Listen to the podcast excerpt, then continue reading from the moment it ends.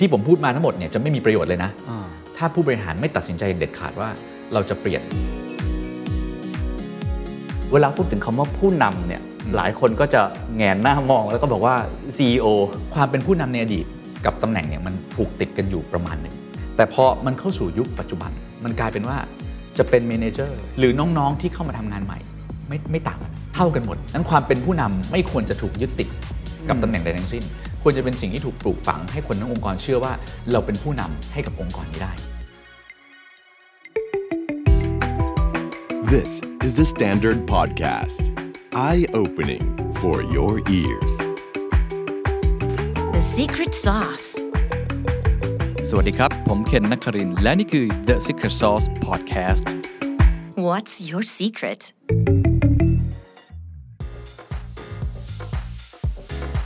Leadership Transformation Transform ความเป็นผู้นำสู่ศตวรรษที่ 21 นี่คือตอนที่ 2 แล้วนะครับ ของซีรีส์ Good to Great Transform สู่องค์กรศตวรรษที่ 21 นะครับ เป็นการร่วมงานกันระหว่าง The Secret Sauce กับแบรนดินะครับ ที่ปรึกษาองค์กรชั้นนำของประเทศไทยครับ ตอนที่ 2 วันนี้อย่างที่ผมบอกครับ เราคุยกันเรื่องความเป็นผู้นำตอนที่1นะฮะเราคุยกันเรื่อง Market Transformation น่าสนใจครับว่าทำไมคุณอาร์มครับปียชาติอิสระพักดี CEO ของแบรนดิจึงยกความเป็นผู้นำมาก่อน หัวข้อที่เราจะคุยกันวันนี้ 1. ทำไมเราต้องเปลี่ยนแปลงความเป็นผู้นำของตัวเอง 2. ผู้นำที่ดีแห่งศตวรรษที่ 21 บทบาทคืออะไร ต้องทำอะไร หน้าที่มีมากน้อยแค่ไหน และผู้นำที่ดีเป็นอย่างไร และ 3 ครับ วิธีการในการ transform ไปสู่ผู้นำแห่งศตวรรษที่ 21 มีอะไรบ้าง วันนี้ต้องบอกว่าเป็นตอนที่คุณอาร์มเล่าอย่างเข้าใจง่าย พูดถึงบริบทเหตุผลที่เราต้องเปลี่ยน วิธีการที่เราต้องเปลี่ยน และหนทางต่างๆ ทั้งในแบบเชิงหลักการ และในเชิงแบบปฏิบัติได้เองรวมทั้งมีตัวอย่าง ผู้นำที่เปลี่ยนแปลงได้อย่างน่าสนใจด้วยนะครับ ลองไปฟังดูครับ วันนี้ตอนที่ 2 คุณอาร์มบอกผมว่าอยากจะคุยเรื่องความเป็นผู้นำคือ leadership transformation น่าสนใจมาก อืม ผม ครับ เลยต้องถามคำถามแรกก่อนว่าทำไมคุณอาร์มจึงมองว่าเรื่องนี้ ต้องถูกยกมาอยู่ในเรื่องที่ 2 เลย คือเป็นเรื่องที่สำคัญมันสำคัญยังไง leadership transformation ในความหมายคุณอาร์มคืออะไรครับ อืมผมมีหนังสือที่ชอบมาก ๆ เล่มหนึ่ง ครับ นะครับ อ่านหนังสือภาษาอังกฤษ เล่มนี้เป็นเล่มแรกเลย ชื่อว่า Only the Paranoid Survive ของ Andy Grove นะครับกลุ่มผู้ก่อตั้ง Intel สมัยนี้อาจจะไม่รู้จัก Intel กันแล้ว เอ่อสมัยก่อนเขาต้องบอกว่า Intel Insight ครับ ซื้อคอมพิวเตอร์ต้องมี Microprocessor จาก Intel ผมคิดว่าการเปลี่ยนแปลงในเชิงของตลาดเนี่ยมันเป็นเรื่องที่แต่ละคนรับรู้ได้ไม่เท่ากัน คนที่มีความเป็นผู้นำสูง ครับ ก็จะตื่นตัวมาก พอตื่นตัวมากเขาก็จะรับรู้การเปลี่ยนแปลงได้มาก พอเขารับรู้การเปลี่ยนแปลงได้มาก เขาก็จะวางแผนรับมือการเปลี่ยนแปลง ผลกระทบมันก็จะเกิดน้อยนะแต่ผู้นำที่ตื่นตัวน้อย เจออีกทีก็หน้าประตูแหละ อืม นะฮะพอเจอเคาะหน้าประตูแล้วคราวเนี้ยไฟมันหล่นก้น จะทำอะไรก็ต้องรีบทำอะไรก็อาจจะไม่ได้ครบถ้วนอย่างที่มันควรจะเป็น ครับ เพราะฉะนั้นการตื่นรู้การตื่นตัวของผู้นำเนี่ยจึงเป็นสิ่งที่มาคู่กับการเปลี่ยนแปลงของตลาด ตลาดเปลี่ยนแต่ผู้นำไม่รู้เรื่องรู้ราว ครับ นะครับน่ากังวล อ่าโอเค นนี้ก็เลยเป็นเป็นเหตุผลที่ว่าเออเรามองว่าเอ่อ leadership transformation เนี่ยควรเป็นสิ่งที่เกิดขึ้นต่อจากการที่เรา sense ได้แล้วว่า market มันเปลี่ยนแปลงอย่างไร ครับ พอพูดคำว่า leadership transformation แสดงว่ามันต้องมีสิ่งที่มีอยู่เดิม แล้วมันต้องเปลี่ยนไปสู่สิ่งใหม่ อย่างเมื่อกี้ที่ยกตัวอย่างหนังสือของ Andy Grove อย่างเงี้ยครับ มันก็หลายสิบปีแล้วนะ หลายสิบปี ใช่ไหมฮะ ใช่ครับ ผมเชื่อว่าคอนเซปต์ยังใช้ได้อยู่ เพราะทุกวันนี้ทุกคนก็ยังพูดเรื่อง only the paranoid survive อยู่ ใช่ แต่ผมเชื่อว่าบริบทที่เขาเขียนตอนนั้นกับตอนนี้ก็ไม่เหมือนกัน ไม่เหมือนกัน ไม่เหมือนกัน ทีนี้ก็เลยอยากให้เล่าให้ฟังนิดนึงครับว่าเออนอกเหนือจากเหตุผลที่ต้องเปลี่ยน เพราะว่าต้องมีเวกอัพคอขึ้นมาทำแล้วเนี่ยอะไรบ้างที่มันเปลี่ยนไปในตอนนี้ เมื่อเทียบกัน บริบทปัจจุบันเนี่ยผู้นำในปัจจุบันเนี่ยมองว่ามันต่างยังไงกับผู้นำในอดีต ที่เราบอกว่ามันต้อง transform ครับ ครับ มันก็จะเชื่อมกับเอ่อการเปลี่ยนแปลงของตลาดนะฮะคือการเปลี่ยนแปลงของตลาดเนี่ยอดีตตลาดเนี่ยมีความต้องการที่ชัด ครับ นะฮะพอความต้องการมันชัดเนี่ยโจทย์มันก็จะไปอยู่ที่ how จะเป็นส่วนใหญ่ ว่าจะทำยังไงนะครับจะผลิตสินค้ายังไงให้ได้ปริมาณมากๆ จะกระจายสินค้ายังไงให้ไปทั่วโลกนะฮะจะมาร์เก็ตติ้งสินค้ายังไงให้คนเข้าถึงนะมันก็เป็นปลายทาง ครับ กับกลางน้ำนะแต่พอมาสู่ยุคปัจจุบัน เราบอกว่าทิปปิ้งพอยต์จริงๆเนี่ย มันคือการเกิดขึ้นของดิจิ t a ล s ซ c i ตี้คือสังคมมันมีความเป็นดิจิตอลมากยิ่งขึ้น พอสังคมมันมีความเป็นดิจิตอลมากยิ่งขึ้นเนี่ยสิ่งที่มันเปลี่ยนไปจากเดิมเลยในการทำธุรกิจคือ 1. คนเข้าถึงอินโฟเมชันเยอะขึ้น ครับ แปลว่า choice เยอะขึ้นนะสองคนแลกเปลี่ยน information กันเองมากขึ้น แปลว่าเขาไม่ได้ฟัง marketing จาก corporate แล้ว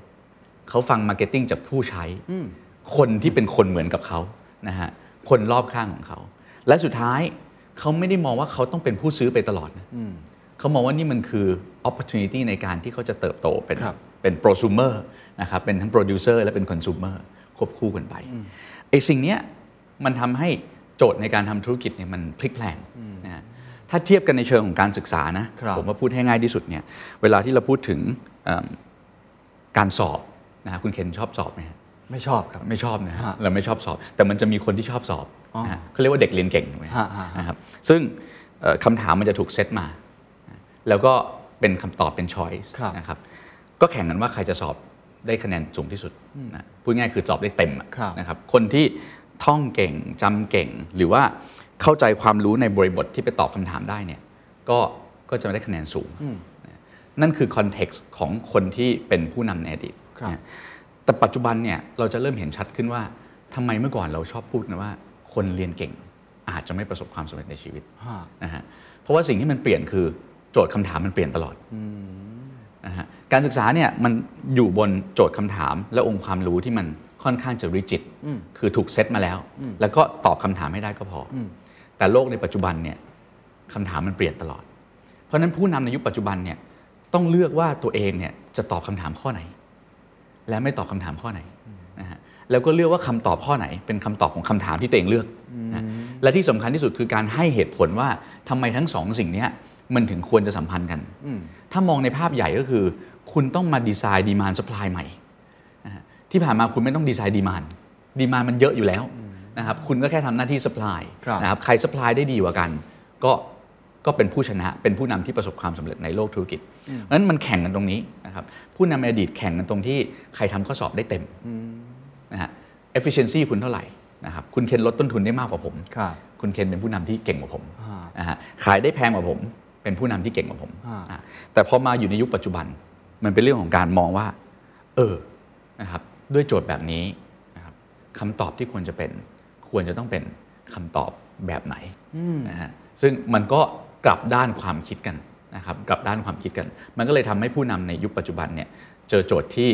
ค่อนข้างชาเลนจ์ เออยากขึ้น นะครับค่อนข้างชาเลนจ์นะครับเพราะว่ามันไม่ได้มีต้นทุนหรือแต้มต่อแบบแบบที่ในอดีตเคยเกิดขึ้นมาก่อน ครับครับน่าสนใจมากเลยว่าแต่ก่อนเนี่ยทำแค่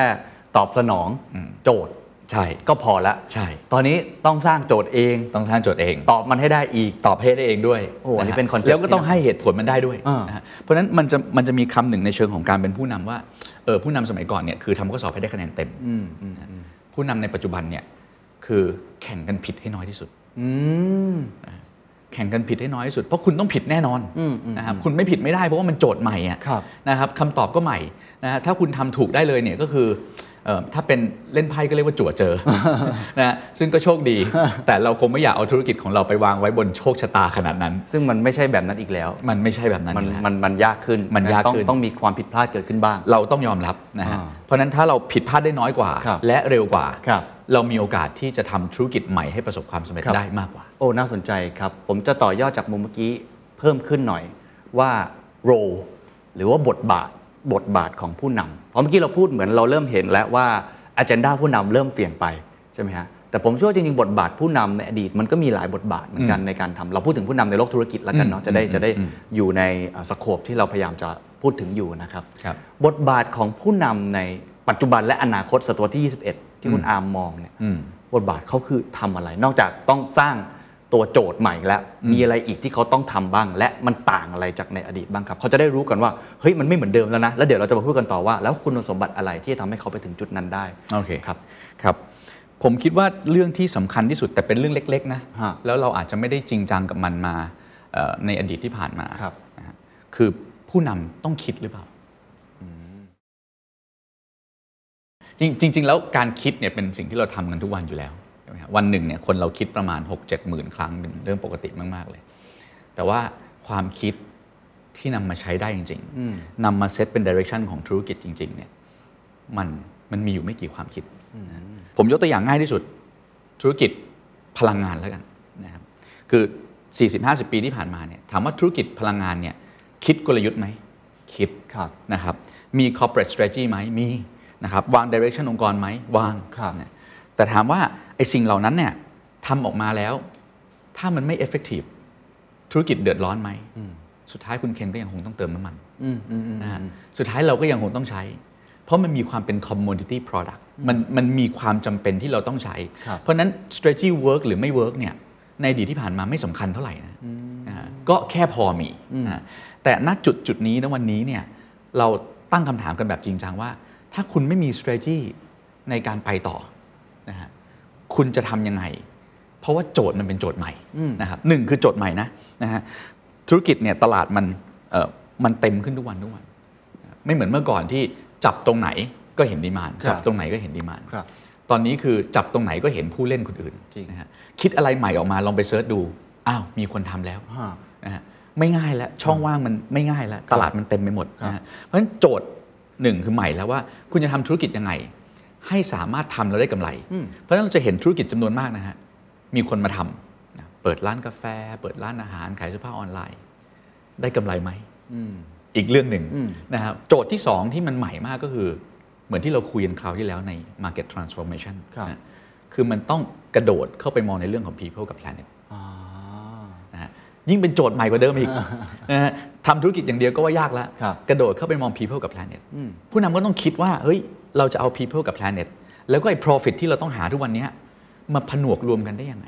นะครับเพราะว่าเราไม่ได้ตอบโจทย์คนแค่สองกลุ่ม ครับ เมื่อก่อนเราตอบ 2 กลุ่ม เราตอบลูกค้า คุณเคนอยากได้อะไรผมขายนะครับเราตอบแชร์โฮเดอร์เจ้าของธุรกิจได้กำไรไหม ตอนนี้เรามีสเต็กโฮเดอร์นะแล้วก็กลับไปที่ Market Transformation ว่าคนเหล่านี้เขา Connect กัน พอเขา Connect กันปุ๊บเขาแสดงความพอใจซึ่งกันและกัน เขาแสดงความไม่พอใจซึ่งกันและกัน ต่อให้เขาไม่ได้เป็นลูกค้าของเรา เขาไม่แฮปปี้กับเรา เราก็เดือดร้อน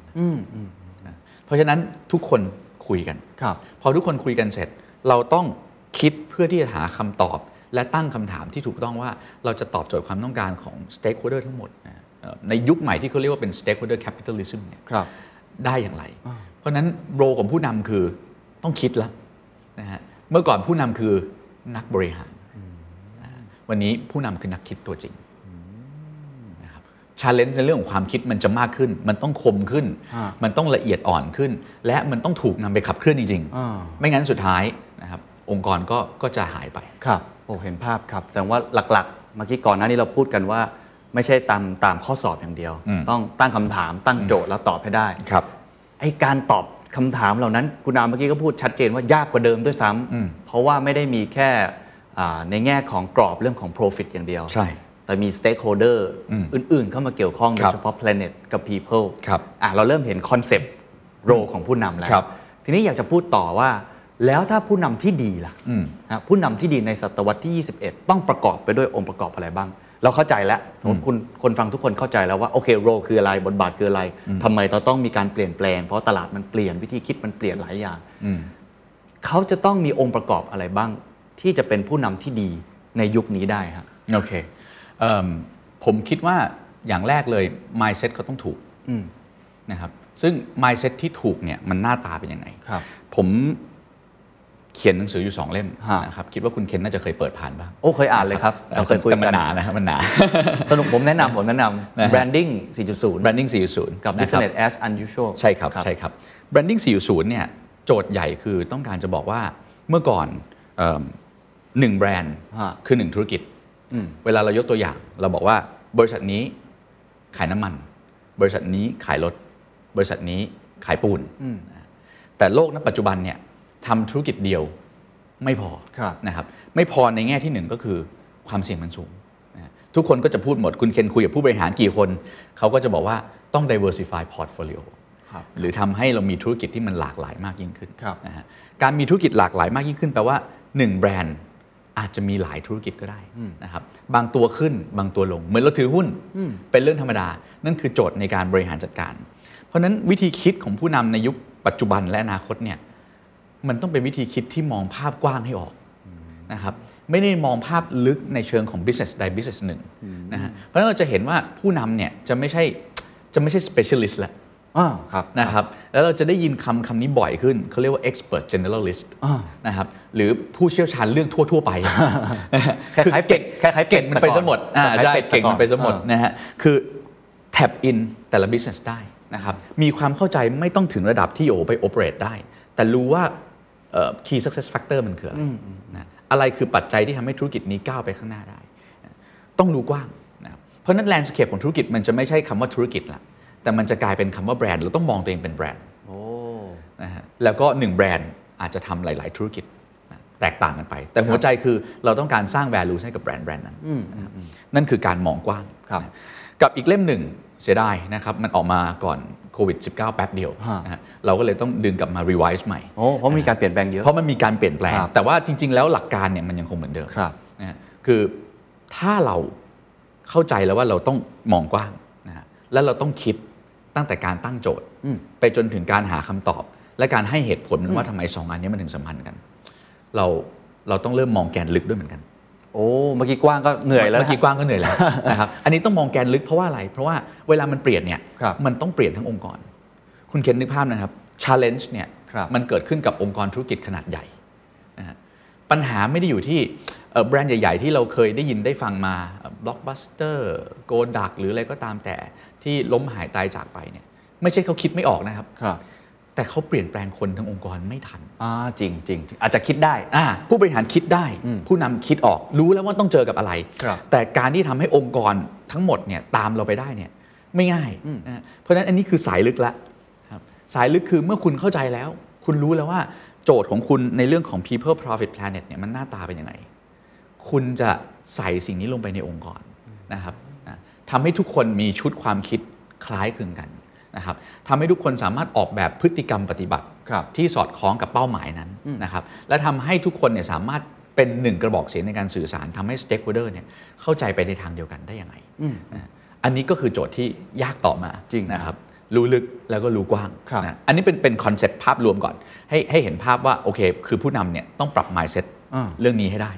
นะครับต่างจากเดิม ครับโอ้เห็นชัดเลย 2 มุม ซึ่งผมฟังแล้วผมตีความต่อไอการรู้กว้างเนี่ยมันหมายถึงเรื่อง external ต่างๆ ที่เราตัวเราเองผู้นำเนี่ยจะต้องหาความรู้ ครับ หรือว่าเปิดใจต่อเรื่องใหม่ อืม ๆ หรือว่าเรื่องที่เราอาจจะไม่เคยมองมันมาก่อน เช่นเรื่อง people planet อะไรอย่างนี้ ส่วนเชิงลึกนี่คือการที่เราไปนำคนอื่น หรืออขับเคลื่อน อืม ให้องค์กรมันเกิดขึ้น แต่ก่อน ใช่ จะมีคำว่า organization excellence อะไรแบบนี้ อ่าๆๆ ก็คล้ายๆกันแต่ว่ามันต้องขับเคลื่อนเพิ่มมากขึ้น ครับ อ่าผคมรับ เห็น ภาพแล้วแต่ว่าก่อนที่ผมจะไปเจาะลึกรายละเอียดว่าวิธีการ transform ใน 2 มุมนั้นเนี่ย อ่า จะจะ transform ยังไง ครับ นะครับอยากจะพูดตรงนี้ก่อนเพราะว่า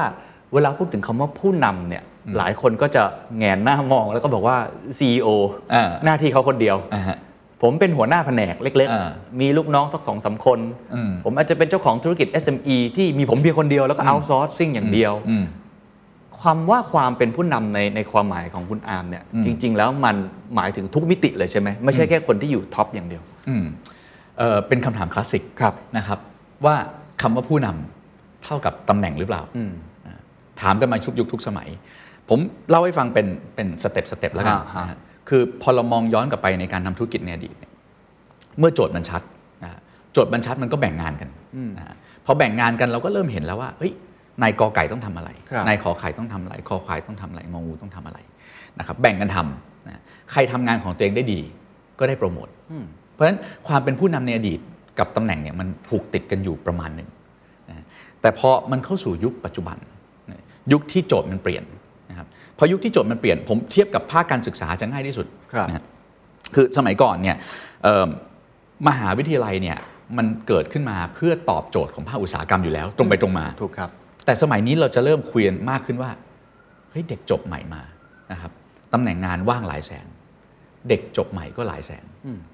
อ้าวแล้วทำไมมันไม่แมทชกันละ อืม ่ะแปลว่าการเรียนจบมหาวิทยาลัยเนี่ยมันไม่ได้ทำให้คนมีความพร้อม ต่อการเข้าสู่โลกของการทำงานจริง ครับ ไม่ได้หมายความว่าองค์ความรู้ในนั้นใช้ไม่ได้นะครับ ครับ แต่หมายความว่าแพทเทิร์นขององค์ความรู้ในนั้นเนี่ยมันเปลี่ยนอ่ะมันก็เลยมีวอร์ดดิ้งขึ้นมาว่าเฮ้ยเราต้องรีสกิลกันในองค์กรไหมอ่าเราต้องอัพสกิลกันในองค์กรไหมเราต้องทำอะไรกันในองค์กรไหมพอมันมีสิ่งนี้เกิดขึ้นในองค์กรปุ๊บนะฮะมันกลายเป็นว่าจะเป็นเมเนเจอร์ จะเป็น EVP SEVP หรือน้องๆที่เข้ามาทำงานใหม่ ไม่ไม่ต่างกันแล้วเท่ากันหมดเพราะทุกคนไม่รู้เหมือน กันนะ เรื่องใหม่หมดกัน ทุกคนเริ่มใหม่เหมือนกันหมด อ่า าพอทุกคนเริ่มใหม่เหมือนกันหมดปุ๊บเนี่ยคราวนี้มันเปลี่ยนวิธีคิดในการบริหารจัดการธุรกิจ เมื่อก่อนเนี่ยเราคิดว่าเราไม่ไว้ใจซึ่งกันและกันนะฮะผมตั้งโรงงานมา ผมไม่มั่นใจว่าคุณเคนจะทำงานให้ผมได้มาตรฐานไหม ผมก็ขีดเส้นมาตรฐานขึ้นมาเส้นหนึ่ง แล้วผมก็บอกว่าเอาล่ะทุกคนต้องทำให้ได้ตามเส้นนี้นะนะครับทำงานจันทร์ถึงศุกร์เข้างาน9ก้าโมงเช้าเลิกงาน4ี่โมงเย็นนะครับทำแค่จ็อบสโคปของตัวเองห้ามไปทำตรงอื่น เดี๋ยวทำผิดเดี๋ยวผู้บริหารซวยนะฮะเราต้องการทำให้คนทุกคนเนี่ยมาอยู่บนเส้นนี้นะฮะข้อดีคือมันทำให้คนที่อยู่ข้างล่างเนี่ยอยู่บนเส้นนี้ ข้อเสียคือมันทำให้คนที่อยู่ข้างบนน่ะก็อยู่บนเส้นนี้เหมือนกัน เลยฮะ เข้าใจเท่ากันหมด มันเท่ากันหมด ฮะ แต่ในโลกยุคปัจจุบันน่ะเราต้องการคนก้อนข้างบน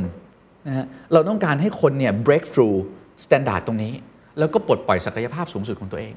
นะฮะเพราะฉะนั้นแปลว่าอะไร แปลว่าความเป็นผู้นำนะครับในตัวคนน่ะมันมีอยู่แล้วนะครับเพียงแต่ว่าเมื่อก่อนเนี่ยพอโจทย์มันชัดความเป็นผู้นำของคุณมันอาจจะผิดก็ได้ เข้าใจครับ ถูกไหมฮะเพราะว่ามันไม่ standard อ่าทำเกินหน้าที่ เกินหน้าที่แล้วมันกลายเป็นสร้างปัญหาให้กับองค์กร แต่ณวันนี้เนี่ยองค์กรไม่ทำอะไรเนี่ยปัญหาก็มีอยู่แล้วนะเพราะฉะนั้นเราต้องการคนในองค์กรให้ช่วยกันคิด ครับ ช่วยกันทำช่วยกันออกแบบ ครับ ซึ่งเราก็ต้องสร้างวัฒนธรรมใหม่ขึ้นมาว่าเออ the best idea win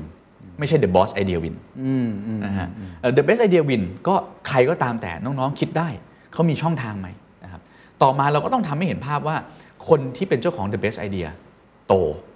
นะฮะนั้นในยุคปัจจุบันเนี้ยยิ่งเราพยายามยึดติดกับตำแหน่งมากเท่าไหร่เนี่ยโอกาสที่เราจะเจอ business ใหม่ๆ โอกาสที่เราจะสร้าง new S curve ได้ยิ่งน้อยเท่านั้น ครับ นั้นความเป็นผู้นำไม่ควรจะถูกยึดติดกับตำแหน่งใดทั้งสิ้น ควรจะเป็นสิ่งที่ถูกปลูกฝังให้คนทั้งองค์กรเชื่อว่าเราเป็นผู้นำให้กับองค์กรนี้ได้ โอ้โห นะครับนั่นคือ challenge ชัดเจนมากฮะแล้วก็ยิ่งสำคัญมากขึ้นเรื่อยๆ ครับ ด้วยซ้ำ ใช่ครับ อ่ะอ่ะงั้นกลับมาเรื่องของเราว่า ทุกคนเห็นภาพแล้วว่าสำคัญเหมือนกันหมดแล้ว ครับ ตอนนี้ไม่ใช่แค่ตัวคุณเองจะมีความเป็นผู้นำในตัวเองและพัฒนาอย่างเดียว อืม องค์กรต้องการมาก ใช่ ๆ ต้องการคนทุกระดับให้เป็นผู้นำมาก ใช่ครับ ๆทีนี้กลับมาฮะว่าอ่ะเชิงลึกแล้วก็เชิงกว้าง ครับ ผมจะพูดในเชิงการ transform และ อืม ว่าเอาเชิงกว้างก่อนละกัน อืม เอาที่เราต้องทำกับตัวเองต้องเปลี่ยน mindset อืม ให้รู้กว้างมากขึ้นหรือว่า อืม เปิดใจเรื่องต่างๆเนี่ย อืม คุณนามคิดว่าวิธีการ how ละนี่คือ how ละ อืม ในการ transform เพราะว่าผมเชื่อว่าก็มีผู้นำหลายคนที่ประสบความสำเร็จ อืม จากการเป็น specialist มาก่อน อืม ใช่ไหมฮะ อาจจะ 20 ปี ซึ่ง ครับ เยี่ยมมาก ครับ ดีมาก ใช่ใช่ แต่บริบทมันเปลี่ยนเท่านั้นเอง ใช่ หรือผู้นำรุ่นใหม่ๆ อายุน้อยๆเติบโตขึ้นมาก็อยากจะสร้างกล้ามเนื้อให้ตัวเองแข็งแกร่ง อืม มากยิ่งขึ้น อืม วิธีการในการ transform ให้เราสามารถที่จะเป็น expert เนี่ย specialist หรือ generalist ด้วยเนี่ยให้รู้กว้างด้วยรู้ลึกด้วยหลายมุมเนี่ยโดยเฉพาะตัวอ่าความรู้เองเนี่ย อ่ามั มันมันต้องทำยังไงบ้างครับ เอิ่มเป็นคำถามที่ไม่ได้มีคำตอบตายตัว ฮะ นะครับเหมือนกับสิ่งที่ผู้นำทางธุรกิจกำลังเจออยู่ณปัจจุบัน ผมว่าหนึ่งคือเราเราลองเรียนรู้จากผู้นำที่ประสบความสำเร็จก่อน ได้ครับ นะครับเราหาเราหาโมเดลของคนที่ทำสิ่งนี้ได้ดีเอิ่มผมนึกถึงผู้นำอยู่ประมาณ 3 ท่าน ครับ นะครับท่านแรกเนี่ยผมนึกถึงคุณสัตยานาเดลาของ Microsoft ครับ นะฮะเราจะเห็นว่า Microsoft เนี่ยมีช่วงในการเปลี่ยนผ่านอยู่ประมาณ 3 ช่วงเหมือนกัน ครับ นะครับเมื่อก่อนเขาเป็นใจแอนมากๆนะในวันที่เรามีคอมพิวเตอร์ตั้งโต๊ะนะครับนั่นคือนั่นคือวิชั่นของเขาในตอนแรกตั้งแต่สมัยยุคของบิลเกตมา ครับ นะครับต่อมาก็พอดิจิตอลมันเกิดมากขึ้นนะครับจะขายซอฟต์แวร์แบบที่เอิ่มตัวเองขายคนเดียวทำคนเดียวไม่ได้ละนะก็มาเข้าสู่ยุคโมบาย นะครับเข้าสู่ยุคโมบายเสร็จสัตยานี่แหละเป็นคนที่เข้ามา transform เอ่อ Microsoft จากยุคโมบาย first เนี่ยมาเป็น cloud first นะครับเขาเริ่มเห็นแล้วว่าเอ้ยจริง ๆ แล้วเนี่ยการที่ทุกคนอยู่ในโลกดิจิตอลเนี่ยมันต้องการมันต้องการพื้นที่ใหม่ ๆ มันต้องการพื้นที่ขนาดใหญ่ เพื่อรองรับการเติบโตของพวกเขา และอีกช็อตหนึ่งที่สำคัญมากก็คือ เขาไม่ได้เปลี่ยนแค่เชิงกว้าง คือเปลี่ยนตามเทคโนโลยี แต่เขาเปลี่ยนวิถีในการทำธุรกิจ คือจากเดิมที่ขายสินค้าและบริการ กลายเป็นว่าณวันนี้เนี่ย Microsoft เป็นพาร์ทเนอร์ในการทำดิจิ t a ลทรานส์ o r m a t i o n ครับ นะฮะเขาก็จะไปจับมือองค์กรอื่น แล้วไปช่วย transform ไปจับมือองค์กรอื่น แล้วไปช่วย transform ซึ่งมันเวิร์กนะฮะมันเวิร์กทั้งในแง่ของการเป็น longer term customer นะฮะแล้วมันเวิร์กทั้งในแง่ของการ utilize resource ที่ที่ Microsoft มี ครับ นะครับในช่วง2อสปีที่ผ่านมาเนี่ยเราจะเห็นว่า ต่อให้อยู่ในยุคของ Tesla หรืออยู่ในยุคของเออบริษัทใหญ่ ๆ อย่าง Amazon ก็ตามแต่เนี่ย Microsoft ก็ขึ้นมามี Market Cap อันดับหนึ่งของโลกหลายครั้งเหมือนกัน ใช่ครับ นะฮะอันนี้คือในภาพของสเต็ปในการ transform องค์กร และวิธีของผู้นำนะฮะอีกภาพหนึ่งนะครับ ผู้นำที่เอาเรื่อง people กับ planet ใส่เข้าไปในธุรกิจที่น่าสนใจก็คือคุณพอลพอลแมนนะซึ่งเป็นอดีต CEO ของ Unilever ครับ นะเวลาเราพูดถึงธุรกิจแบบ FMCG fast moving consumer goods อ่า เราจะรู้ว่าธุรกิจพวกนี้มันมาไวไปไว ครับ นะฮะพอมาไวไปไว สิ่งที่เรากลัวคือ เอ๊ะ ถ้าแบรนด์นี้มันไม่ดี แล้วเราเอาแบรนด์เนี้ยไปเชื่อมกับคอร์เปอเรทเดี๋ยวมันจะส่งผลลบ ครับ อ่ะเราก็เลยไม่เชื่อมกันนะเพราะฉะนั้นเราจะจำไม่ได้หรอกว่า ใครทำ แบรนด์อะไรบ้างอยู่ในพอร์ตของ Unilever หรือ จำ P&G เออบางทีจำได้แต่ product ที่เรา จำได้แต่ ใช้ product ตรงนั้นนะเอ่อก็ก็เป็นความคิดแบบนั้น ครับ นะแต่ข้อเสียคล้ายๆเรื่อง standard เลยนะ ฮะ นะข้อเสียคือมันไม่เกิด synergy ในพอร์ตโฟลิโอาแทนที่มันจะทำหนึ่งทำสองแล้วได้ 5 มันก็ทำหนึ่งทำสองก็ได้ 1 ได้ 2 แค่นั้นนะครับพอก็มองว่ามันต้องมีสิ่งที่เชื่อมทุกอย่างเนี่ยเข้าด้วยกัน เขาเลยทำสิ่งที่เรียกว่า Unilever Sustainable Living Plan ขึ้นมานะครับเป็นแผนระยะ 10 ปี ครับ นะฮะเพื่อที่บอกว่า Unilever จะ integrate เอาเรื่อง people กับ planet เข้าไปสู่กระบวนการในการทำธุรกิจยังไงนะฮะเพื่อที่จะเป็น voice บอกไปยังผู้บริโภคว่าเอาล่ะ ถ้าคุณซื้อสินค้าอะไรก็ตามแต่ที่ produce by Unilever นะฮะสินค้าเหล่านี้จะดีต่อโลกยังไง จะดีต่อผู้คนยังไง จะดีต่อตัวคุณเองยังไงนะครับสิ่งที่น่าสนใจก็คือพอครบ 10 ปี ผลลัพธ์ก็คือ Unilever เนี่ยสามารถ return นะครับเอ่อส่วนแบ่งให้กับ shareholder ได้สูงถึง 290%ในแง่ของรายได้สะสมนะซึ่งสูงมากเป็นประวัติการณ์ของ Unilever อ่ะนั่น proof something นะ proof ว่าการโฟกัสไปที่ people กับ planet เนี่ยมันทำให้ business ดีขึ้นโดยธรรมชาติ ครับ นะแต่มันไม่ได้เป็นอะไรที่แบบ single shot ละนะฮะเมื่อก่อนทำสินค้าขายจบนะฮะอันนี้มันกลายเป็นผู้นำต้องคิดว่าโอเคเอ่อ เรามีความสามารถในการแก้ปัญหาเรื่องสังคมสิ่งแวดล้อมยังไงนะและเราจะเปลี่ยนสิ่งเนี้ยนะครับหรือ deliver สิ่งเนี้ยให้มันอยู่ในรูปของ product และ service ให้กับลูกค้าได้ยังไง นั่นคือนั่นคือในมุมของพอพอแมนที่เขา integrate เข้ามา ครับ ในมุมอีกท่านหนึ่งที่น่าสนใจคือในเชิง innovation นะครับก็จะเข้าสู่สิ่งที่คุณเคนถามเมื่อสักครู่นี้เอ่อคือคุณพิวส์คุปตา ครับ CEO ของ DBS Group ที่สิงคโปร์นะครับ DBS Group เนี่ยได้ชื่อว่าเป็น most innovative bank นะครับของโลกนะไอเดียตอนที่ผมได้มีโอกาสคุยกับท่านเนี่ยเอ่อ challenge มากนะครับท่านบอกว่าท่านเลิกมองแล้ว ว่าเขามีพนักงานกี่หมื่นคนนะครับโจทย์ของเขาคือทำยังไงให้พนักงานหลายหมื่นคนเหล่านั้นเนี่ยกลายเป็นหลายหมื่นสตาร์ทอัพ ทำยังไงพวกเขากลายเป็นหลายหมื่นสตาร์ทอัพทำยังไงพวกเขากล้าคิดทำยังไงพวกเขากล้าเสนอไอเดีย และทำยังไงที่จะรีบผลักดันให้พวกเขาเนี่ยเป็นผู้ประกอบการ เป็นเจ้าของกิจการไปเลยนะเพราะมันจะมาช่วยเซิร์ฟสิ่งที่ DBS Group กำลังพยายามทำอยู่นะครับสี่ห้าปีเท่านั้นนะครับพอร์ตรายได้ที่เพิ่มขึ้นจากการทำสิ่งนี้มันเพิ่มขึ้น 25% นะฮะจากการพยายามพัฒนาคน จากการมองคนว่าเอ้ยคนไม่ใช่แค่รีซอสนะ ครับ แต่คนเป็นแคปิตอลนะครับเนี่ยคือ 3 ผู้นำที่ผมคิดว่าเอ่อน่าจะเป็นแบบอย่าง ครับ หรือเป็นต้นแบบที่ดีว่าเราจะเริ่มจากตรงไหน ครับ นะครับทีนี้ถ้าเราถอดฟันดัมเบลทัลของทั้ง 3 ผู้นำออกมา เราจะเห็นว่าเขามีความเหมือนกันอยู่ อืม นะครับประมาณ 4 เรื่องแล้วกัน ฮะ นะฮะเรื่องที่หนึ่งเลยผู้นำเหล่านี้เนี่ยเป็นคนที่มองมองลึกนะครับไม่ได้มองอะไรตามเทรนด์ มองอะไรตามเทรนด์แปลว่าอะไรไง สมัยเราเด็กๆ จะมีผู้ใหญ่ชอบบอกเราว่า ช่วงนี้เศรษฐกิจไม่ดี ครับ อย่าใช้เงินเยอะนะฮะหลายคนปัจจุบันก็ยังมีการบอกกันอยู่นะครับคำถามผมว่าคุณเคนรู้คำตอบ เศรษฐกิจไม่ดีเนี่ยมีธุรกิจที่เติบโตไหมครับ อ๋อ มีแน่นอน มีแน่นอน ฮะ นะครับนั่นแปลว่าคำว่าเศรษฐกิจไม่ดีเนี่ยเป็นมโนภาพนะฮะเป็นสิ่งที่เราสร้างขึ้นมาแล้วบอกว่าโอ๊ยเศรษฐกิจไม่ดี เราต้องไม่ลงทุน เราต้องไม่ใช้เงินเพิ่ม เราต้องประหยัดอดออมนะฮะคือประหยัดเพื่อเก็บเงินดีนะครับ แต่ประหยัดในแง่ของการลงทุนเออน่าคิดเพอช่วงเศรษฐกิจไม่ดีนะครับ หลาย ๆ อย่างมันราคาตก หลาย ๆ อย่างเราซื้อได้ดีขึ้นนะครับ โดยเฉพาะในภาวะอย่างเงี้ยเรากำลังพูดถึงสภาวะสงคราม ครับ สภาวะที่เอ่อ stagnation เงินเฟ้อนะครับ แล้วก็รายได้น้อยต่าง ๆ นานาเนี่ย มันมีคนที่ออกมาทำกิจกรรมทางธุรกิจแล้วเติบโต เพราะฉะนั้นผู้นำต้องต้องมองผ่านอะไรที่มันเป็นเทรนดี้อะนะฮะต้องมองอะไรเข้าไปถึงแก่นว่า เอ๊ะ สุดท้ายแล้วจริง ๆ แล้วเนี่ยเราสามารถเติบโตได้ในสภาวะเศรษฐกิจที่ไม่ดีใช่หรือไม่ ครับ นะครับมองตรงนี้ให้ออกก็เหมือนซื้อ หุ้น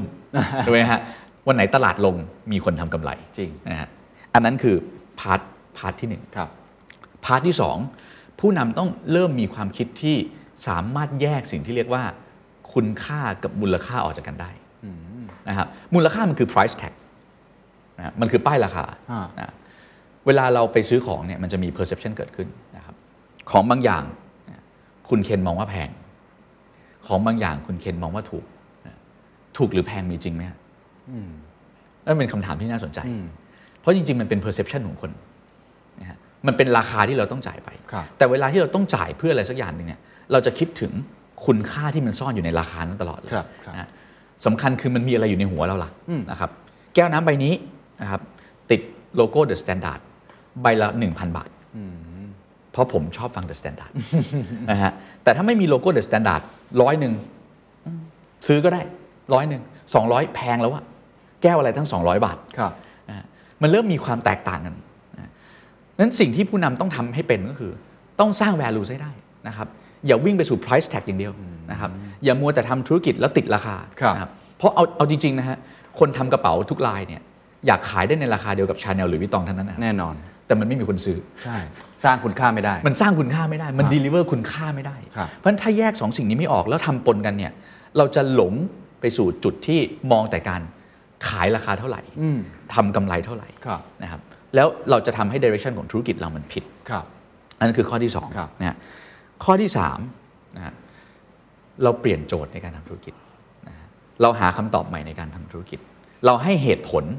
ของความสัมพันธ์ระหว่างโจทย์และคำตอบตรงนี้ สิ่งที่สำคัญก็คือ เราต้องรู้ว่าหลังจากนี้ไปเนี่ยเราต้องดีไซน์กติกา และความสัมพันธ์ในการทำธุรกิจใหม่ทั้งหมด ด้วยตัวเราเอง อืม นะครับเราจะรอใครไม่ได้แล้วนะ เมื่อก่อนเราทำธุรกิจเนี่ยคือธุรกิจไทยเนี่ยบริษัทใหญ่ ๆ นะ คุณเคนสังเกตได้ ครับ นะครับหมื่นล้านแสนล้านเนี่ยโดยพื้นฐานแล้วเนี่ยมีวิวัฒนาการมาจาก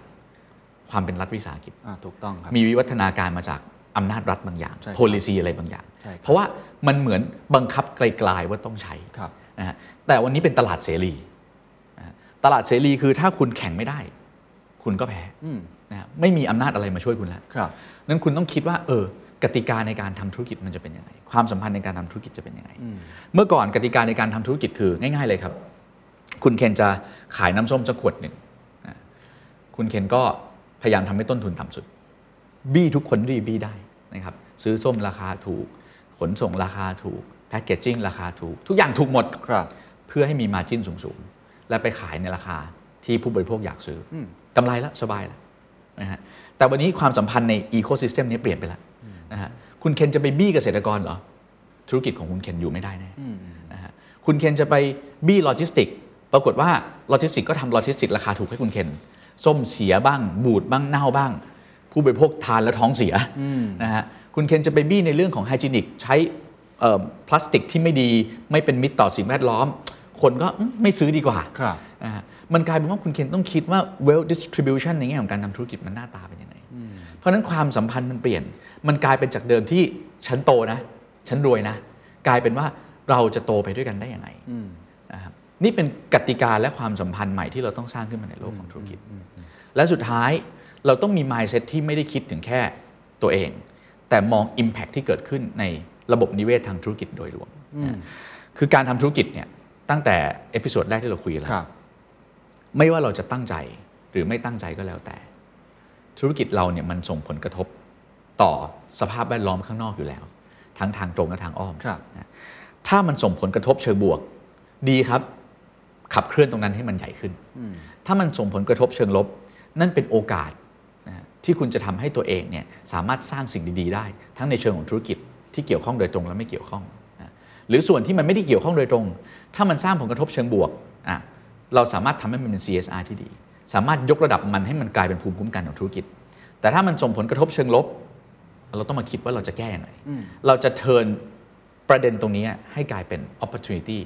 ในเชิงธุรกิจยังไง ครับ นะครับเป็นเป็นสีข้อที่หนัก ๆ หน่อยในเชิง mindset ฮะ แต่ว่าสำคัญ สำคัญมากครับ ครับ ดีมากเลยด้วยฮะ ผม ฮะ ว่าทุกคนกลับไปทบทวนในมุมของตัวเองได้ ครับ ตั้งแต่หนึ่งมองให้ลึก ครับ มองให้ลึกกว่าแค่เทรนดี้อะไร อ่า ต่างๆ ใช่ สองคุณค่ากับมูลค่า จงมอง คุณค่า ไปที่คุณค่ามากกว่า ใช่ สามนอกจากจะเล่นตามกติกาคนอื่นแล้วต้องเปลี่ยนวิธีคิดลองสร้างกติกาขึ้น ส มา ร้าง ซึ่ง กติกาขึ้นมา ในความหมายของคุณอาร์มคือสร้างกติกาที่มันแชร์ต่อคนอื่นด้วย เพราะใช่ว่ามันมีเอ่อเรื่องของ stakeholder อีกมากมาย ถูกต้อง นะ ถูก ครั ต้ บ อง แล้วการสุดท้ายคือมอง Impact มากกว่าแค่ตัวเอง ใช่ครับ อันไหนบวกทำต่อ อันไหนลบต้องหาวิธีการป้องกัน ใช่ หรือแก้ไขมันให้ได้ ใช่เลย สี่อย่างนี้อะไรคือความยากที่สุดครับ เมื่อกี้อย่างผู้บริหาร 3 ท่านที่ยกตัวอย่างมาเนี่ยโอ้โหเรามองไปเนี่ยแหมระดับเทพมากเลยนะ ดูแบบเป็นเป็นคนที่อยู่ในตำรา ตัวพ่อตัวพ่อ พ่อเก่งมาก ๆ เลย อะไรคือความยากที่เราจะเดินไปถึงจุดนั้น อะไรคือความท้าทายที่สุด อะไรคือความผิดพลาดส่วนใหญ่ที่เราจะทำไม่ได้ไอ้สี่ข้อนี้หรือการเปลี่ยน mindset ตัวเองอะไรอย่างนี้เท่าที่คุณอาร์มเห็นครับ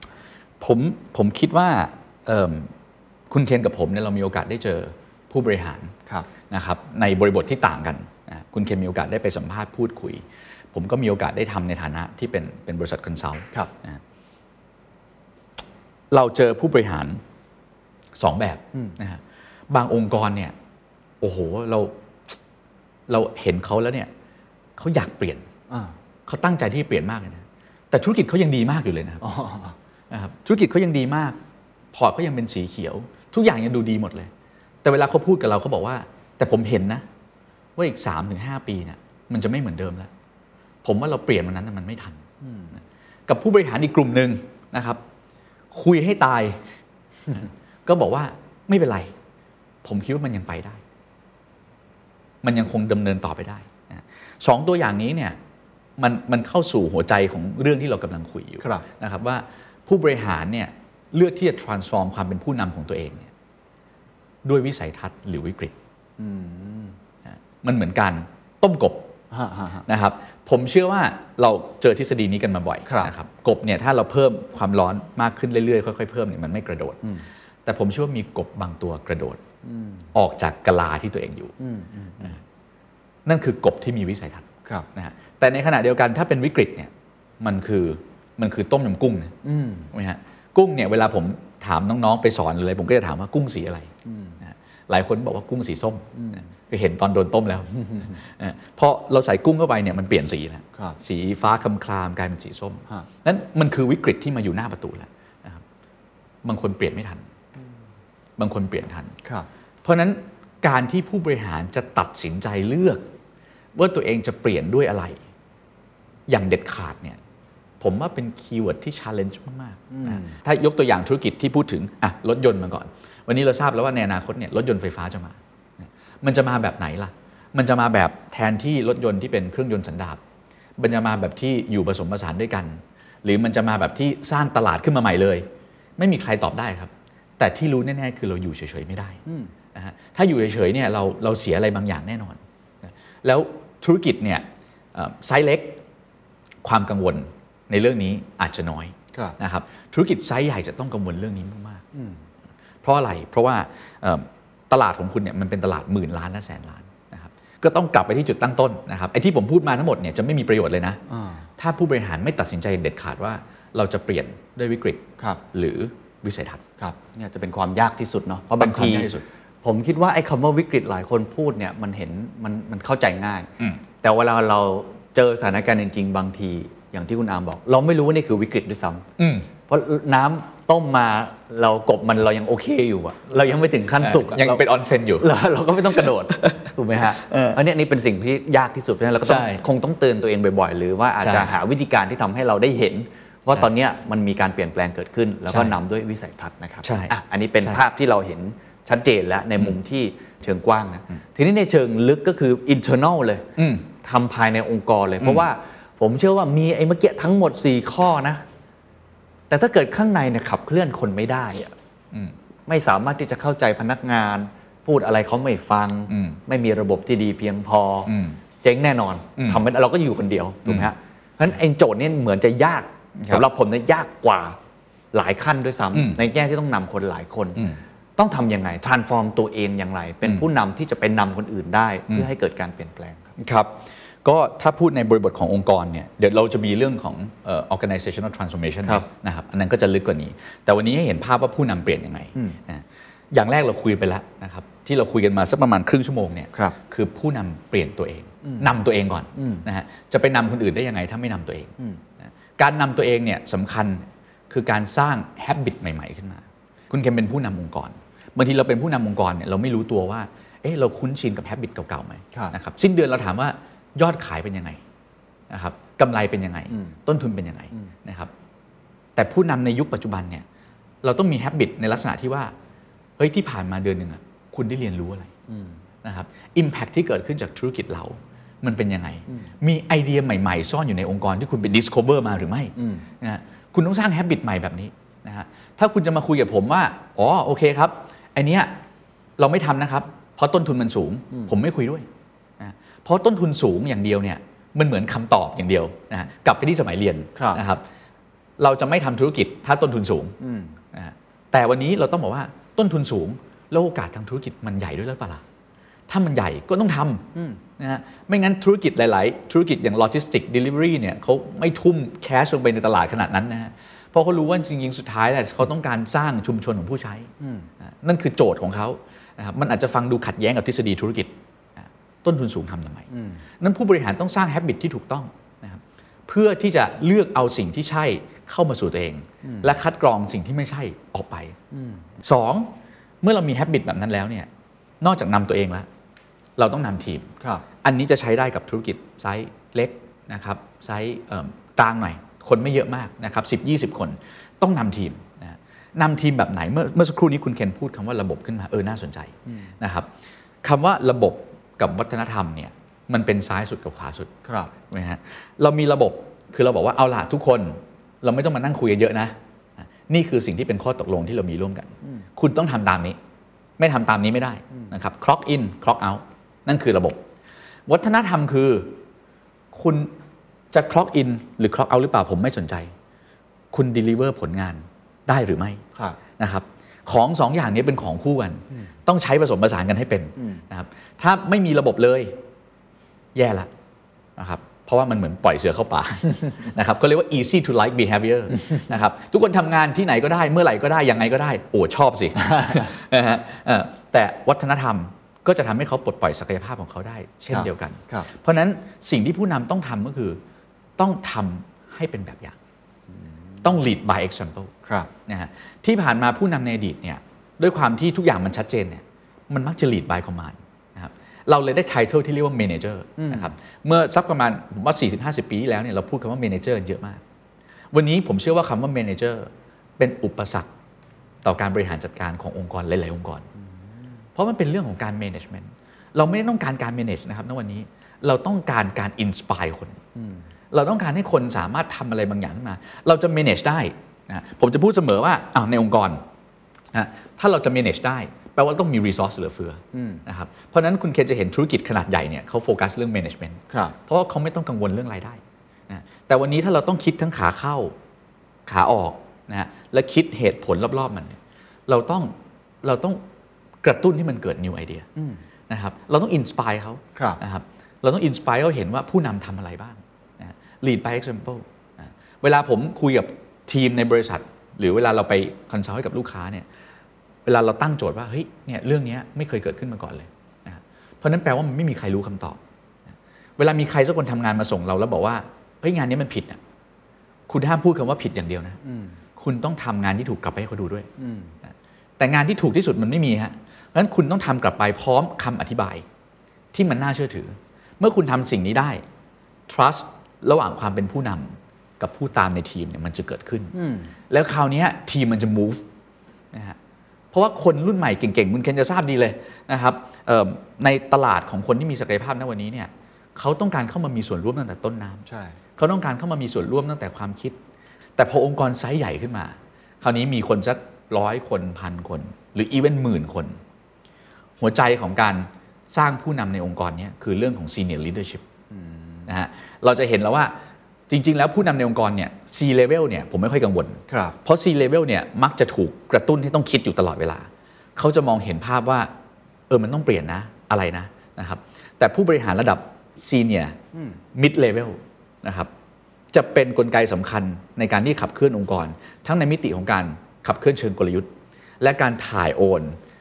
ไปยังคนที่อยู่ระดับล่างๆลงมา ใช่ นะฮะอันเนี้ยสำคัญมากและมักจะเป็นคอขวด จริง เวลาเราคุยกับผู้บริหารผมบอกคุณเทสสิ คุณโยนไอเดียลงไปที่ Senior Management นะและอีกสัปดาห์หนึ่ง คุณหาวิธีคุณไปถามคนที่อยู่ข้างล่างนะฮะมันจะออกมา 2 แบบนะครับ แบบที่ 1 คือยังไม่เห็นรู้เรื่องเลยครับ ยังไม่เห็นรู้เรื่องเลยครับกับแบบที่ 2 คือรู้แต่รู้ไปในอีกเวนึง อืม นะครับเพราะฉะนั้น alignment ในธุรกิจมันเลยเป็นเรื่องที่สำคัญมาก ๆ นะฮะถ้า senior leadership ไม่แข็งแรง นะครับการเคลื่อนองค์กรไม่มีทางเป็นไปได้นะครับเพราะฉะนั้นผู้บริหารก็จะรู้อยู่คนเดียว ครับ เข้าใจอยู่คนเดียวนะครับแล้วสุดท้ายองค์กรก็จะไม่ไปตามความคิดของผู้บริหารนั้น มันก็อีเตอร์ว่าเปลี่ยนผู้บริหารนะฮะหรือว่าสุดท้ายองค์กรก็อยู่ไม่ได้ อืมอืมอืมโอ้ชัดเจนครับว่าถ้าเป็นองค์กรขนาดเล็กหน่อย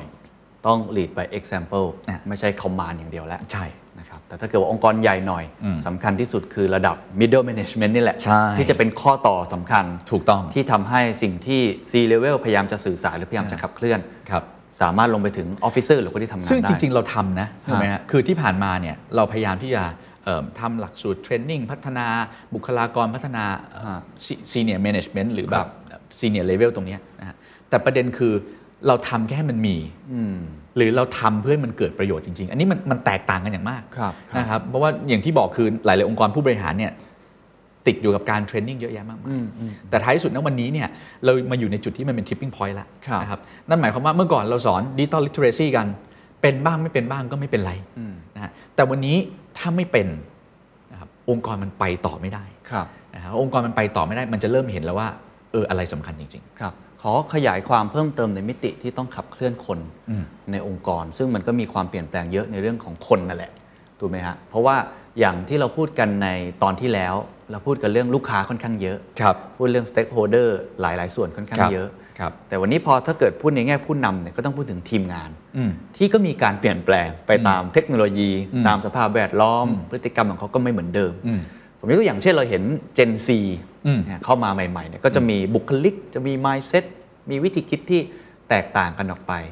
คำถามผมอาจจะถามเพิ่มเติมเพราะเมื่อกี้ผมก็พอเห็นภาพไปแล้วว่าต้อง lead by example มากขึ้น ไม่ใช่แค่สั่งการอย่างเดียว อืม มันมีมุมอื่นๆไหมครับ ที่เราจะต้องเออเพิ่มศักยภาพของผู้นำในการหลีดคนที่มีความหลากหลายขึ้นหลีดคนที่มีความต้องการแตกต่างจากคนที่เราเคยหลีดเมื่อวัน 10 ปีที่แล้วอะ อืม หรือว่าบริบทของโลกโซเชียลมีเดียที่เข้ามาบริบทองค์กรอะไรต่างๆ ที่เปลี่ยนแปลงไป ผู้นำจะต้อง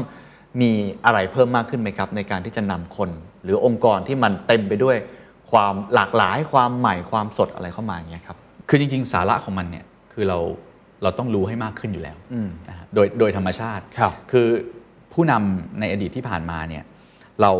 เรานำพาองค์กรด้วยคู่มือฉบับหนึ่ง ครับ นะฮะเราเดินเข้าไปในโรงงาน แล้วเราก็บอกเขาว่าเฮ้ยคุณ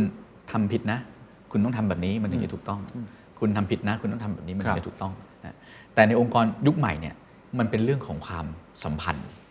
นะฮะถ้ามองในแง่ของความสัมพันธ์ระหว่างคนทำงานกับบริษัทนะฮะสมัยก่อนเนี่ยเอ่อตกลงว่าจ้างกันนะครับคุณเป็นพนักงานแล้วนะครับที่เหลือคุณก็ต้อง respect contract ไป ว่าคุณต้องทำงานกี่ปีอะไรยังไงก็แล้วแต่นะครับเอิ่มทุกข์กบฏให้เพื่อนฟัง สุขกบฏให้เพื่อนฟังทำอะไรมากไม่ได้นะฮะเพราะว่ามันก็มันก็ตกลงทำงานมาแล้ว ครับ สมัยนี้ options มันเยอะมากอ่าทางเลือกมันเยอะมาก แล้วเราก็คงไม่ไปนั่งเอิ่มยึดโยงยึดถืออะไรแบบที่มันทำให้มันเกิดความวุ่นวายในแง่ของความสัมพันธ์กันนะครับอ่านั้นสิ่งที่เราต้องทำคือเราต้องเปลี่ยนจากการคิดที่ว่าเออทำยังไงนะครับที่จะได้มาซึ่งคนเก่งๆ ต้องคิดว่าทำยังไงที่จะสร้างสภาพแวดล้อมที่ทำให้เขาเนี่ยสามารถเติบโตได้นะฮะแต่สุดท้ายเอ่ออย่างที่ผมเกริดไปตั้งแต่ตอนต้น ครับ มันไม่มีองค์กรหรือวัฒนธรรมไหนที่หนึ่งนะครับมีคนอยู่รูปแบบเดียว อืม นะครับเพราะฉะนั้นการบริหารความหลากหลายเอ่อเป็นพื้นฐานสำคัญที่เราต้องมี ซึ่งการบริหารความหลากหลายเนี่ยมันบริหารได้โดยการออกแบบซิสเต็มนะครับที่ถูกฮิวแมนไนซ์มากขึ้นนะฮะสองเกินจากตรงนั้นนะครับคนที่อยู่ได้คืออยู่นะฮะแต่คนที่อยู่ได้แล้วเพอร์ฟอร์มเป็นผู้นำองค์กรเนี่ยเราต้องมี culture มาซัพพอร์ตละ มันไม่ใช่แค่ซิสเต็มตรงนั้นแหละนะครับซึ่งตรงนี้มันจะเป็นการที่เราเลือกแล้วว่าใครคือคนที่จะเป็นซีเนียร์แม g จเมนต์ในองค์กร ใครคือคนที่จะเติบโตไปพร้อมกับองค์กร ครับ นะครับเราไม่ได้เลือกเขาแค่ความสามารถอย่างเดียว แต่เราเลือกเขาเพราะว่าเขามีวิธีคิดและมีคาแรคเตอร์ที่สอดคล้องกับองค์กร เพราะฉะนั้นผู้นำณปัจจุบันและในอนาคต ผู้นำแห่งศตวรรษที่ 21 จะต้องเป็นคนที่มีวิชาคนมากกว่าในอดีตมหาศาลมากๆ นะครับถ้าไม่มีวิชาคนเป็นผู้นำที่ดีไม่ได้ อาจจะเป็นบอสที่ดีได้ แต่เป็นลีดเดอร์ที่ดีไม่ได้ อืมอืมอืมไม่ใช่แค่วิชางานอย่างเดียว ใช่ หรือวิชาเงิน ใช่ แต่ว่าวิชาคนด้วย ใช่ สามมิตินี้ ใช่ ที่จะต้องเพิ่มเข้ามา ใช่ใช่ นะครับ ใช่ ยากมาก ใช่ เลยเหมือนกันนะ ใช่ใช่ครับ สุดท้ายแล้วกันนะครับ คุยกันมาเนี่ยผมว่าทุกท่านน่าจะเริ่มเห็นหลักการ หรือว่าความเปลี่ยนแปลงที่เกิดขึ้น แล้วสิ่งที่เราต้องเปลี่ยนไปสู่จุดนั้นนะครับ แต่ว่าเอ่อเนื่องจากว่าผมเชื่อว่าหลายคนก็จะมีวิธีการในการไปคิดเอง วิธีการในการปรับเปลี่ยนตัวเอง เพื่อไปสู่ในจุดที่คุณอาร์มพยายามนำเสนอเนี่ยแตกต่างกันออกไป ก็เลยอยากทราบมุมมองคุณอาร์มว่า มีอะไรที่จะเป็น key take away ได้ไหมครับ ที่เราพูดในแง่ของตัวบุคคลแล้วว่าเขาอยากจะเอาไปปรับใช้ในเรื่องของตัวเอง วันเนี้ยฟังจบปุ๊บทำอะไรได้บ้างในมุมของตัวเอง ที่จะเป็นการพัฒนาเพื่อเดินทางไปสู่จุดนั้นได้บ้าง มีคำแนะนำอะไรที่ไปเรียนรู้ด้วยตัวเอง ไปพัฒนา หรือว่าอาจจะไปอ่าผมไม่แน่ใจมีเวิร์กช็อปอะไรยังไงบ้างหรือเปล่านะ ที่คุณอาร์มเนี่ยเคยเห็นแล้วก็อยากจะแนะนำว่าเออคุณควรจะฝึกฝนตัวอย่างนี้ เพื่อให้วันหนึ่งคุณจะเดินทางไปสู่ผู้นำแห่งศตวรรษที่ 21 ครับ ครับ อย่างแรกเลยนะครับที่ทุกคนจะเอากลับไปฝึกฝนและปฏิบัติตัวได้ เราต้องเป็นคนที่เป็นคนที่มองหาความชัดเจนอยู่เสมอ เป็นคนที่มี clarity นะฮะ คือจะทำอะไรก็ตามแต่เนี่ยเราต้องเป็นคนที่ชัดเจนในโลกที่คลุมเครือนะครับ คือโลกอะมันคลุมเครือแน่นอน อ่า อ่ามันเปลี่ยนแปลงอยู่ตลอดเวลา หลายสิ่งหลายอย่างมันก็ไม่เป็นอย่างที่เราคิด ครับ นะครับ คาดการณ์ก็ไม่ถูกต้องนะครับอย่างโควิด -19 เนี่ยไม่มีใครคาดการณ์ได้ แต่เราเป็นคนที่ชัดเจนที่สุดในโลกที่คลุมเครือตรงนั้นได้นะครับ โดยเฉพาะอย่างยิ่งวันนี้เราเราจะเป็นผู้นำได้เนี่ยเอ่อเราต้องคิดว่าตัวเราเองเนี่ยเราดำรงอยู่ people profit planet เนี่ยเราดำรงอยู่ยังไงนะครับในเลเวลของผู้นำองค์กรใหญ่แน่นอนนะคุณต้อง embrace เอา 3 สิ่งเนี้ยเข้าไปใช้ในการขับเคลื่อนองค์กร ในเลเวลของผู้นำตัวเองนะฮะวันนี้เราสามารถเป็นส่วนหนึ่งที่ไม่ทิ้งพลาสติก แบบใช้ครั้งเดียวนะฮะเราเอาพลาสติกไปรีไซเคิลต่อได้นะครับเราสามารถเป็นส่วนหนึ่งในการที่จะเอ้ยเริ่มดูแลสุขภาพตัวเอง ออกกำลังกายทำอะไรก็แล้วแต่นะครับมันเป็นสิ่งที่เราสามารถเริ่มต้นคิดได้ แต่สิ่งสำคัญคือต้องมีความชัดเจนนะครับถ้าไม่มีความชัดเจน กระดุมเม็ดแรกไม่มีความชัดเจนซะแล้วเนี่ยที่เหลือในองค์กรไม่ต้องพูดถึงนะฮะไม่มีทางไปต่อได้แน่นอนนะข้อที่สองเมื่อกี้เราพูดกันไปแล้ว ครับ นะครับคือเรื่องของเอ่อ capability หรือความสามารถ ผู้นำต้องมีความสามารถนะฮะ มีวิชาอย่างที่คุณเคนพูดนะครับอ่ะวิชาเงิน อันนั้นแน่นอนคุณทำธุรกิจคุณต้องคิดแหละ ฮะ นะครับจริงๆ ไม่ต้องทำธุรกิจคุณก็ต้องคิด ว่าว่าคุณจะทำยังไงให้มี ใช่ รายได้นะฮะในช่วงที่เอ่อของแพงรายได้น้อยนะวิชาเงินนะสองคือวิชาคนนะครับในสภาวะแวดล้อมที่ทุกอย่างไม่แน่นอนและเปลี่ยนแปลงตลอด คนคือแอสเซทที่มีค่าที่สุดนะฮะและคนคือหัวใจของสิ่งที่เราเรียกว่า agility นะครับระบบไม่อาจายนะครับเราลงทุน 3 4 พันล้าน ลง ERP ให้กับบริษัทบริษัทหนึ่งพรุ่งนี้ถ้าตลาดไม่ต้องการธุรกิจนี้แล้ว ERP ทั้งหมดต้องเปลี่ยนหมด ครับ นะฮะแต่คนยังสามารถปรับตัวได้ คนสามารถที่เปลี่ยนแปลงไปตามสภาพแวดล้อมได้ วิชาคนต้องดีนะครับต่อมาอีกอันหนึ่งก็คือวิชางาน อย่างที่ผมพูดไปแล้วตอนต้นว่าเฮ้ยเราจะเป็นแบบอย่างให้กับคนได้ยังไงนะครับเราจะทำงานออกมาได้ยังไง เพราะว่าอย่างที่บอกวันนี้เนี่ยงานที่ถูกต้องจริงๆเนี่ยมันมันหาได้ยากแล้วนะครับเพราะมันไม่ใช่คำตอบแบบข้อสอบปรนัยในะสมัยเรานะครับกอไก่ขอไข่คอควายมัน 25%มันต้องถูกแน่นอนนะแต่นี้มันคือข้อสอบอัตนัยเพียว ครับ ๆ นะครับข้อสอบอัตนัยเนี่ยผมจะพูดเสมอว่าคุณต้องเดาใจคนคิดข้อสอบนะ อืมถูก เออเพราะมันคือทั้งคำถามและคำตอบที่ต้องไปด้วยกัน ฮะ ว่าเขาคิดข้อสอบแบบเนี้ยเขาอยากได้คำถามเนี่ยคำตอบจากไหนนะซึ่งมันเป็นวิธีการสอบที่เป็นชีวิตจริง อ่าน นะครับนั่นคือเหตุผลว่าเออทำไมบางคนเรียนเก่ง แล้วอาจจะไม่ประสบความสำเร็จในการทำงาน และสุดท้ายผมว่าเรื่องเนี้ย missing ไปในองค์กร และเป็นสิ่งที่ต้องมีมากๆนะฮะโดยเฉพาะอย่างยิ่งในปัจจุบันและอนาคตคือวิชาการ นะฮะเรามักจะแยกเรื่องของ academic กับเรื่องของการทำธุรกิจออกจากกัน ครับ นะครับซึ่งเป็นปัญหาใหญ่มากในการ transform องค์กรในยุคปัจจุบัน อ๋อเหรอครับ สำหรับผู้นำนะฮะเพราะธุรกิจมันเปลี่ยนถูกไหมฮะเอ่อพอธุรกิจมันเปลี่ยนเสร็จปุ๊บเนี่ยเราต้องสามารถสร้างมหาวิทยาลัยในองค์กรเราให้ได้นะ สร้างคนสร้างองค์ความรู้ ใช่ เราต้องสร้างองค์ความรู้ขึ้นมาเองถูกต้องฮะ เพราะถ้าเราไม่สามารถสร้างองค์ความรู้ได้เองเนี่ย เราจะไม่สามารถส่งมอบ mindset ที่เราเข้าใจเนี่ยไปยังคนทำงานได้ และมันก็จะไม่สามารถเปลี่ยนไปสู่ business as usual ได้ ครับ นะครับ นั่นหมายความว่าอะไร ใครใกล้เบอร์หนึ่งองค์กรอาจจะเก็ตใครไกลเบอร์หนึ่งองค์กรออกไป ไม่เก็ตพอเขาไม่เก็ตแล้วเขาทำยังไง เขาออกไปก็เรื่องหนึ่ง ถ้าเขาอยู่แปลว่าธุรกิจคุณเปลี่ยนไม่ได้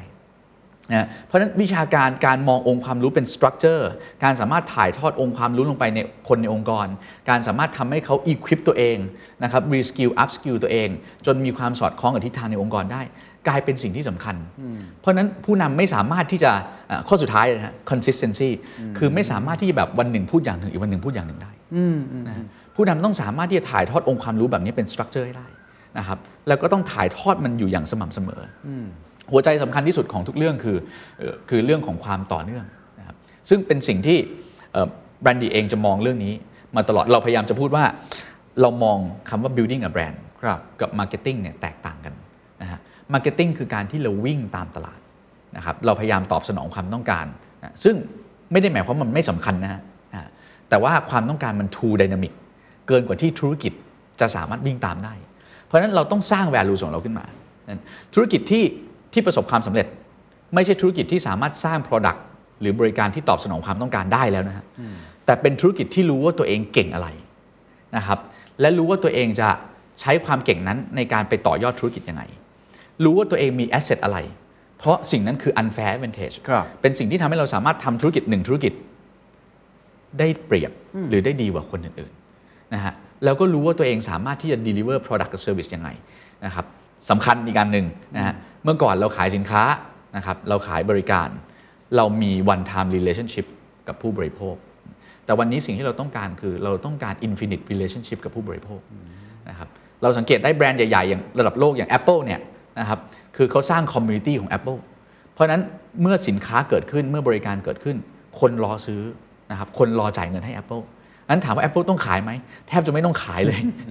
นะฮะนั้นมีผู้คนรอซื้ออยู่ตลอดเวลา นั่นนั่นคือนั่นคือการการสร้าง community นะครับก็ 4C พื้นฐาน ครับ หนึ่งคือ clarity ทำให้ตัวเองชัดเจน ในทุกๆ เรื่องที่ทำนะฮะสองคือ capability นะครับ เก่งเงิน เก่งคน เก่งงาน แล้วก็วิชาการนะครับสามคือเรื่องของ consistency ทำให้มันต่อเนื่อง และท้ายที่สุดปลายทางคือต้องสร้าง community นะครับทุกคนที่เป็นผู้นำที่ประสบความสำเร็จทั้งในเชิงของการเป็นเอิ่ม key opinion leader ครับ นะครับเป็น influencer หรือเป็นนักธุรกิจรุ่นใหม่ที่เกิดขึ้น มี community เป็นของตัวเองทั้งสิ้นนะครับ โอ้ ชัดเจนครับ เป็น 4C ที่มีประโยชน์มาก ๆ นะคครั รับ clarity